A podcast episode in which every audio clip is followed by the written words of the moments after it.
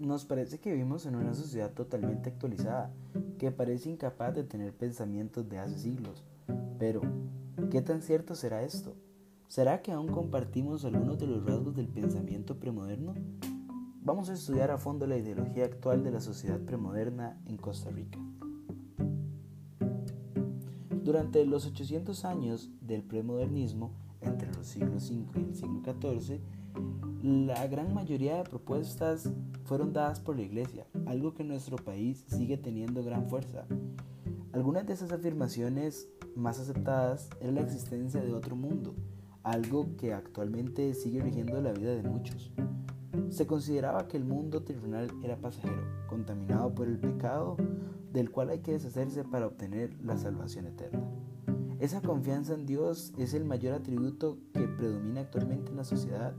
Esa revelación bíblica enseñada por la iglesia sigue siendo la base de muchas familias en nuestra sociedad. El cristianismo es la fuente principal de filosofía premoderna, algo que fue propuesto hace más de 1600 años.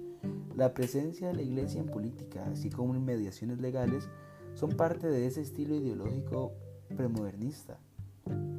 Ese cristianismo, acostumbrado a desconfiar de los conocimientos científicos, incita al odio y al aislamiento de grupos que simplemente no piensen igual.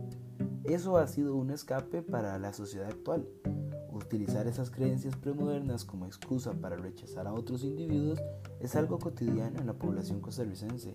Inclusive ha llegado a ser parte de la política, creando campañas de aborrecimiento, apelando siempre a esas creencias premodernistas que siguen siendo aceptadas.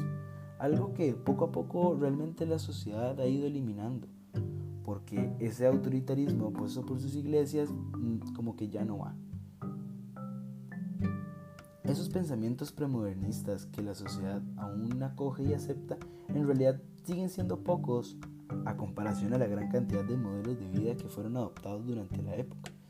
En Costa Rica las generaciones jóvenes han llegado a vivir en un mundo más fragmentado, más multifacético.